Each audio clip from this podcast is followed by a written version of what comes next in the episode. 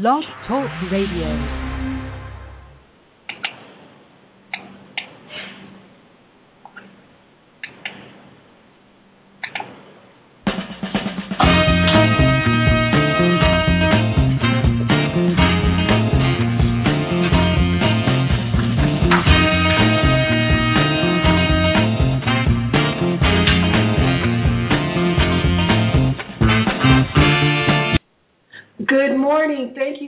With me today. Our special guest here in Southern California is Louis Vargas.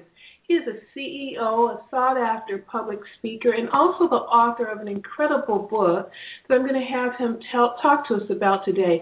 Louis, are you with us here? Yes, I am, Gail. Thank you Thank, very much for having so me on much. the show. Oh, it's such a pleasure. Looking forward to um, all the information that you have to share with our listeners. You know, you wrote a book called the Passion Driven Life The Secrets of Success, Balance, and Fulfillment in the Key Areas of Life. Talk to us about who you are and about this book. In a nutshell, basically, Gail, what I am is uh, a product of, of determination of the American dream coming true. I grew up poor in East Los Angeles, and later on, my family moved to Pasadena. And ever since I was very young, obviously, I was surrounded with a lot of influences uh, that were positive, but at the same time, living in an area that wasn't the most uh, the most appropriate for dream seekers, but nonetheless was able to forge ahead in, in school and able to obtain scholarships, and then went to USC, and from USC graduated entered the world of finance on Wall Street and uh, had good success there, but it was very stressful. And that's why it was really the core of, of doing things is not only being passionate about it, but also having a balance in life. And in that world of finance and Wall Street is very, very difficult. It's rewarding financially, but oftentimes it's draining emotionally. So you know, I left that. I, you know, we titled the show "From Poverty to Profit." And you know there's a, a, a balance that has to be achieved in no matter where we are on that financial spectrum. Um, how did you learn those lessons as a young child, or as a, you know in your formative years? Well, one of the things you got to understand is that I, uh, my family are, we're a family of immigrants, and as a whole, immigrants traditionally have a mindset of of of coming to America or being in the United States and looking for ways to move ahead. So that in and of itself, surrounded by other you know families or as well immigrants, knowing and realizing that we're blessed just to be here in this country, and not expecting necessarily for uh, the government or institutions to hand us things, but we earn them, we work for them, and along the way, we're obviously able to achieve uh, some results and have institutions help us along our you know, with our vision. Mm-hmm. So that's really the the defining point was being an immigrant. I I wasn't born in this country. I came here when I was three years old, uh, and yet uh, knew that there was a reason why uh, my father decided to move to America to seek the dream. You know, for himself and his family mainly. Would you say that he would he say that he achieved it? I would say so. I mean, he ended up being a small business owner, uh, creating. Uh, he did several things. He was one of these jack of all trades, and always hardworking, having two jobs, uh, sometimes three different lines of, of, of income, you know, streams. But he ended up being a small business owner in Los Angeles with a small print shop. It provided for us. Uh, he was able to buy a home, and we never were uh, you know a lack for food or anything of that nature. So I believe in in the core of it. I believe he was uh, satisfied with what he did. He also became a realtor, a real estate agent. So he was happy doing that as well. How about um, when you entered USC? How did your world change and your world ex- your view on life um, get influenced in college? Well, when I when I was in high school, one of the things that uh, that I had the the privilege and the blessing of, of being uh, among there were six of us. I was number five, so there was four, you know, older brothers and sisters. My oldest sister uh, was a huge achiever, and she also went to public high schools and then went to uh, junior college and then transferred to UCLA, and then once at UCLA, she graduated there and went to graduate school at USC. So she redeemed herself. You know, she went to UCLA but got a straight landed and went to USC. and for but people, this I, is a this is a global broadcast. So for people that aren't familiar with the rivalry, you know, every every nation, every city here in the U.S. has their college, you know, the university rivals, and USC and UCLA are the two here in Southern California. Exactly. exactly. So, uh, you know, I had that, you know, looking from the inside at her achievements, and uh interestingly enough, my father was a painter at USC he worked in the you know the maintenance department. So he went around these little carts painting buildings that needed fixing and things like that. So uh when i went to usc it was an amazing uh personally for me it was an amazing realization that i have achieved a huge dream to go to not only a pretty prestigious university but it's a very you know expensive university uh and to understand that uh, even though I had not quote unquote yet made it, I was on my way. So the worldview within USC changed my perspective of of being, uh, you know, heading towards a goal, towards a dream, and I was in the right cart. You know, I was going, I was in the right train, going in the right direction. What about your? You, did I understand you to say that your father was a painter at UCLA the same time that his daughter was a student there? Uh, he was a painter at USC. At USC. Okay. Yes, at USC. While mm-hmm. before my sister went to UCLA, so this is when you know he first immigrated here. My father used to be a banker in South America, so it was from a quote professional standpoint. I mean, it was a huge uh, change and shift when you go from being a banker with at that time he had a car and a driver provided to him by the bank and came to America and it's like, well, who are you? You know, you're nobody here. So he worked at a meat factory and also worked at uh, USC as a painter.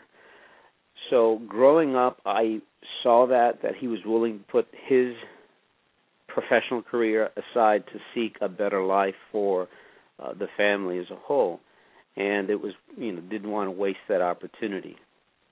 Where is your father today? Oh, he passed away a few years back. You know, he was uh about three years ago or so.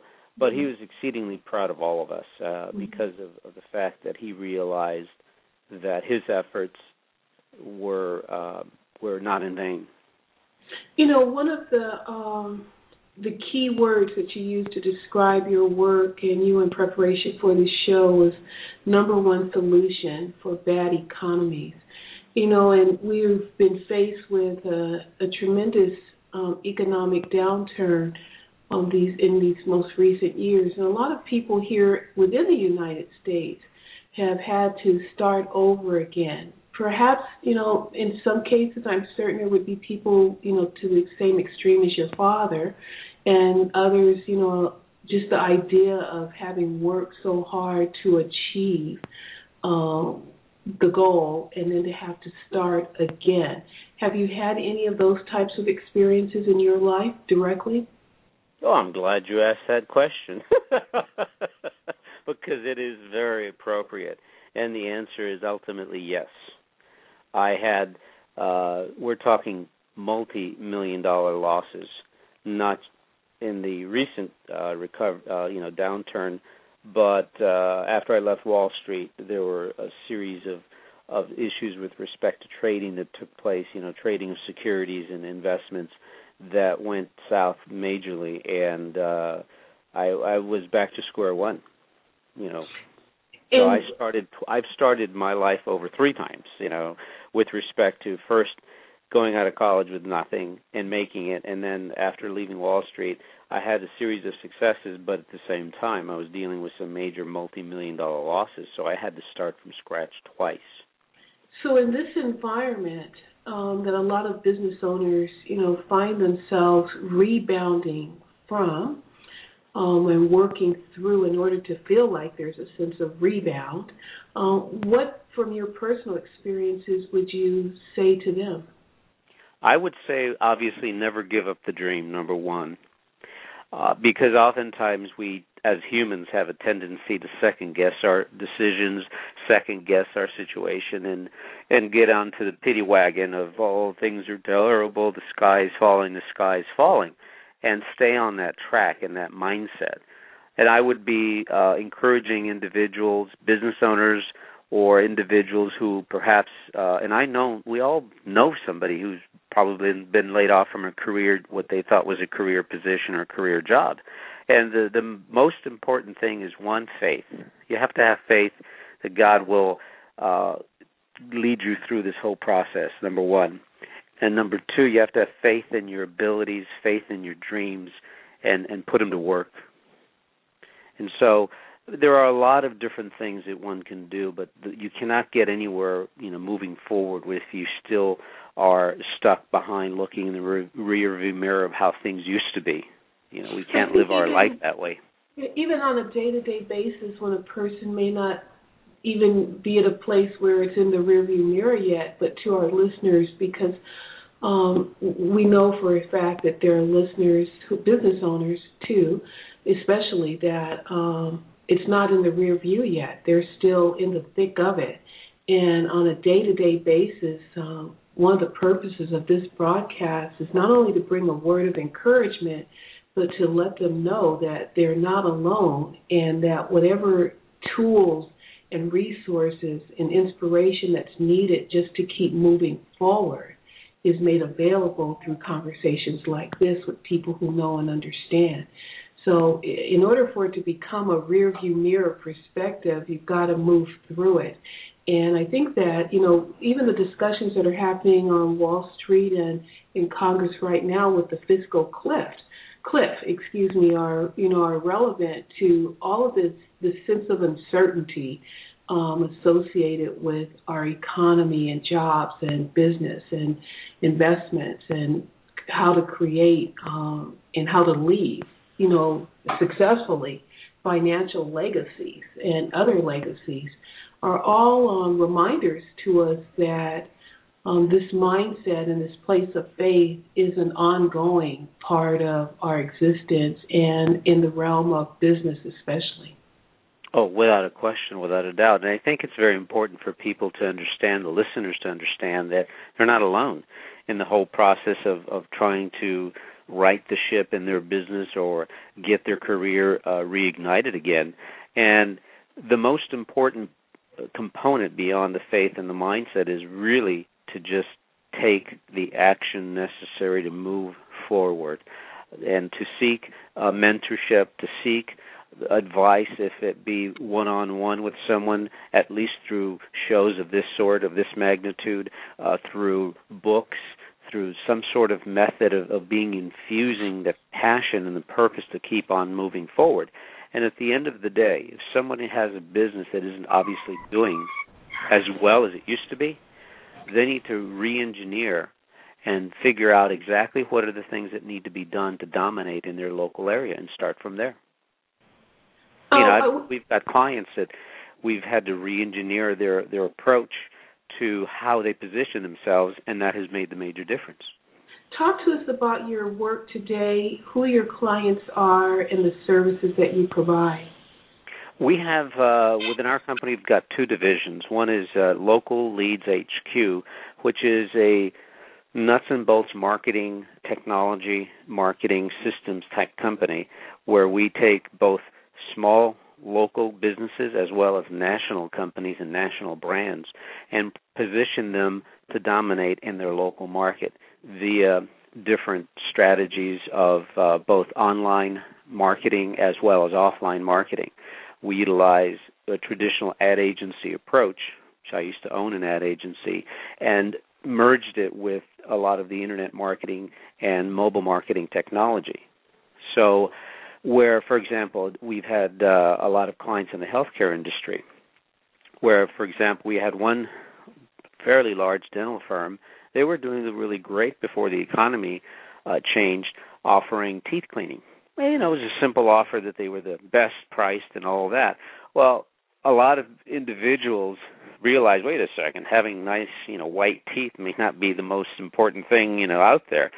So we we looked at how they were positioning their their offering, how they were positioning their uh, particular service, and started to craft messages that educate the public and created a call to action. Specifically, with this dental firm, we took a, CDC report, the Centers for Disease Control report, that warned of health problems related to bad teeth. The U.S. government issued that report. One of our uh, dentists, uh, we sat down with him and crafted a special report that was ta- uh, gave his advice as to what that report meant for people. We crafted that into a special report that we give away, and all of a sudden, all they their entire uh, business model for that division changed entirely, where they were not offering teeth cleaning, they're offering consulting and education about the health problems related for bad teeth. That's what I mean that businesses have to do, Gail, to reposition themselves locally. It could be a dry cleaners, it could be somebody who's in the mortgage business locally, it could be somebody who's a restaurant business. You have to look at information that you could educate the public and be the trusted advisor. It, it also sounds like it's when circumstances require it, be prepared to basically redesign and redefine your place in the market. Without a doubt. I mean, all we have to do is look at uh, major companies as for for how how to position and, and be able to change. I mean, Apple. Exactly. Apple Apple started out in the you know when they started out they didn't want to be probably I'm sure think about themselves as being in the music industry in the music business, but they are through iTunes uh, they didn't, you know, think about position, positioning themselves to be selling or being in the cellular business. If you had asked them 10, 15 years ago, "Oh, you guys are going to be in the cell phone business," like, "What are you kidding me?" That's but we have the iPhone.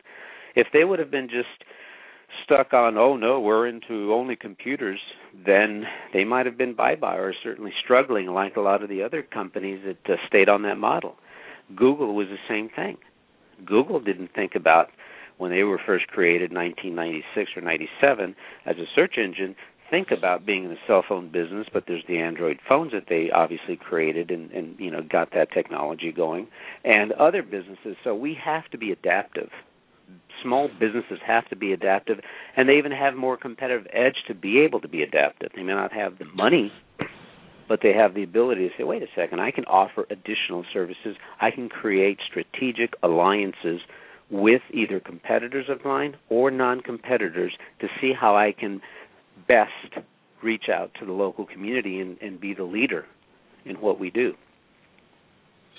So uh, much of what you do is serve as the expert on strategic revenue, business growth, leadership, um, marketing development, and Absolutely. just t- taking you know businesses to a peak performance level. Yes, and that's what you the model or what you've just described is our other division, which is strategic edge profits, where we can you know, a lot of times companies or businesses will say, "Well, we'll we'll utilize through Local Leads HQ your technology, your marketing and and uh, business development systems, but we don't necessarily quote want or need an in-house uh, marketing uh, company. We have people that do it for ourselves. We just want to be able to continue to dominate and look for opportunities for new products or services, and that is perfectly fine. The additional and one of the things is my biggest passion is, is business development and strategic alliances and strategic marketing.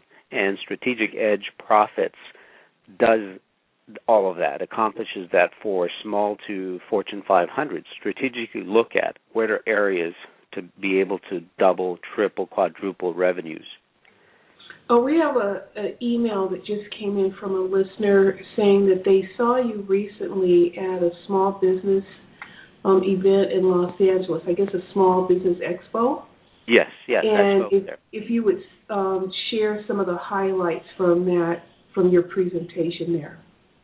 Well, at the small, it was the Small Business Expo in Los Angeles, which is one of the largest uh, expos uh, for the small business community. I think there was approximately four to five thousand attendees there this time around, and I spoke on ten uh, ways to build sales uh, fast.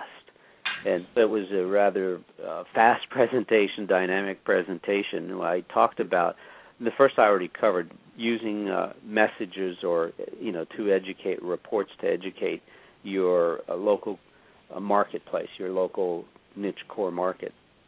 Second, I've already briefly talked about, which is add core products and services.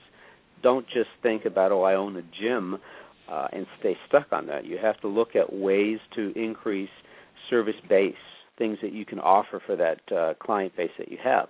Number three is to create within the existing customers that you have a VIP club or something that separates them, makes them special, makes them privileged, makes them important. That they you realize that they are your core bread and butter. Therefore, treat them as that, and therefore you create a a sense of, of specialty for them, and you offer special offers, special events, pre-sales, things of that nature.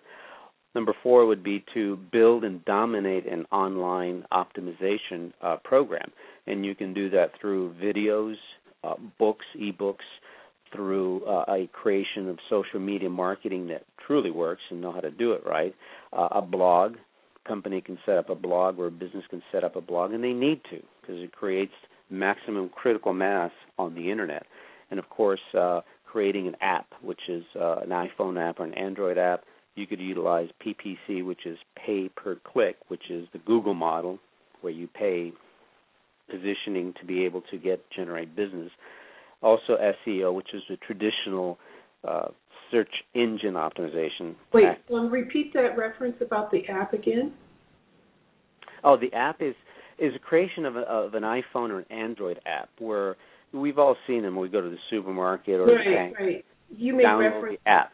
No, those are fairly we our we strategic edge and local leads creates apps as a as not so much as a profit model anymore, but as an added on service to our client base. And we do so much, so many of them that our our volume is huge that we've been able to decrease the cost. It used to be five six thousand dollars for an app development here in the United States. Is all done locally in the U.S uh, we brought it down to somewhere like two thousand to twenty five hundred dollars, depending on what are the necessary components.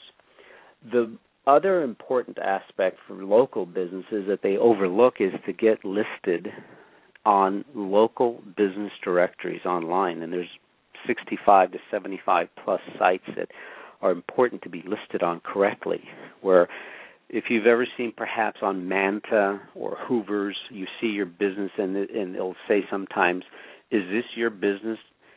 You can claim it, and these are sites that are created already by these companies like Google and Yahoo and Yelp that already have the business information, but the business owner or the company has not claimed it. Therefore, it's sitting out there unclaimed and not optimized. Uh, the sixth most important thing to do is to be able of course, get reviews for your business or for your product. Things sites like Yelp or Manta. Uh, in the restaurant business, it could be on a Zagat review site. All these are components of and things that you have to do and need to do to be able to dominate locally.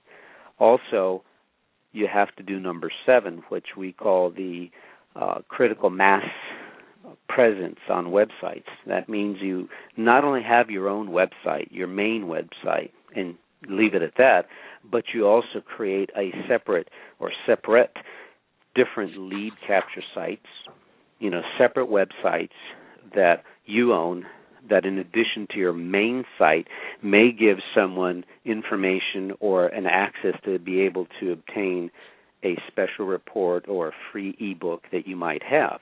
You also create a blog site, a social media, which I've mentioned before, a mobile website, a VIP club site, which is for your existing customers to be able to obtain offers and discounts, coupons, and things of that magnitude. You create a YouTube video site and a Vimeo, which V I M E O, which is also a video website. These are just a small sampling of what we're talking about as far as multiple presence on the internet. So therefore, if somebody Googles my name, Louis F. Vargas, I appear like hundreds and hundreds and hundreds of pages and on multiple websites. Our company owns somewhere over 300 media website presence. So it, we do that because we are we look at how we can dominate within a particular region for different keywords or for an industry. If we were to work with, for example, a medical provider in San Francisco, we would look at what they currently have and then blow it up and duplicate it probably five times more. That's what domination really accomplishes on an internet, you know, level basis. What happens, Gail, in terms of marketing, and this is like eight out of ten times. This is what happens. Eight out of ten times from business owners or board of directors, what they do. Ah, oh, well, we already do marketing. We hired Joe, Jane from XYZ to put some ads for us. And in their mind, they think they're doing marketing or that they've got advertising taken care of. And that if you don't have revenue if you don't have new clients coming into a business, you're not going to have a business. And if you have your existing client base that you're not continuously in touch with and mining, what we call mining, M I N I N G, like when you mine for gold, if you're not mining your existing client base to give them offerings of new products or services or ask them, you know, pick their brain of what else could you would you like for us to offer? What else would you like to see? You're losing business. And so we refocus the mindset of business owners and companies as far as marketing is concerned and look at all the avenues and the ways that you can optimize sometimes fairly inexpensively your marketing um, component. And that's the huge huge huge thing that turns businesses around. Obviously the other aspect is is management. How do you have you know your business management model? If somebody's spending like crazy you could make you know generate 10 million dollars in revenue and not have a an actual profit, which we I've seen before. We had one client we worked with; they were generating 10.2 million, and they were running red. They weren't making any money, and that had to do with a lot of factors that they were having, um, you know, different things that were layered. There were different departments that could be consolidated and work more efficiently, and that's what we ended up doing for them. And went from being in the red, being in the positive, and the company was sold for a good size chunk of money. At what we haven't. Um, gee, I'm sorry that we're running close to being out of time here, Louis. So we can take one more question that's come in by email, and that is, at what point does a client engage your services? Our our services are if somebody has a budget, a minimum budget of two thousand dollars a month, that's where the the break level is because it doesn't uh, benefit the business or the business owner if they say, "Well, I don't have, you know, uh, I only have 500 bucks or 600 dollars a month in business." What we do, we may not be the least expensive, but we tell you what we uh, the clients that we select to work with uh, end up clients that dominate in whatever areas, both on an national basis as well as international, because we have international uh, clientele as well. But if somebody has any questions, they certainly can uh, email me or email the company at info, I-N-F-O, at local, L-O-C-A-L, leads, L-E-A-D-S, H-Q dot com. So that's info at localleadshq dot com. And honestly, if we really feel like, look, this isn't within our purview, we will make sure, don't say no, we'll shepherd them and, and give them resources that will help them along the way and perhaps a recommendation for someone locally that could help them. Thank you so much for being here with us today, Louis. You've been listening to Louis Vargas, the CEO and founder of um, Louis, you've done quite a bit, with Strategic Marketing and Communications Corporation, and also Local Leads HQ, the Strategic Edge Profits. That's the that's the correct title for you, right? yes. You've got quite a bit here you know that I'm that I'm referencing. You're a speaker, you're the author, and again available to support um, businesses at all levels that want to expand their dominance and their presence in the industry and to grow their business. Um, Louis, thank you, thank you so much again for being here. We look forward to having you back again. Thank you, and thanks for having me. I just wish the listeners the best uh, Christmas season, Hanukkah season coming up, and uh, look forward to a great 2013 for each and every one of us. And, and one more time, tell our listeners how they can get in touch with you. Uh, through either they can call directly. Our toll free number is one triple eight six eight two six six zero nine. That's triple eight six eight two six six zero nine. Or they can drop us an email at info at localleadshq.com. Dot com. Thank you, Liz. Have a wonderful day. Thank you. Bye bye. Pleasure.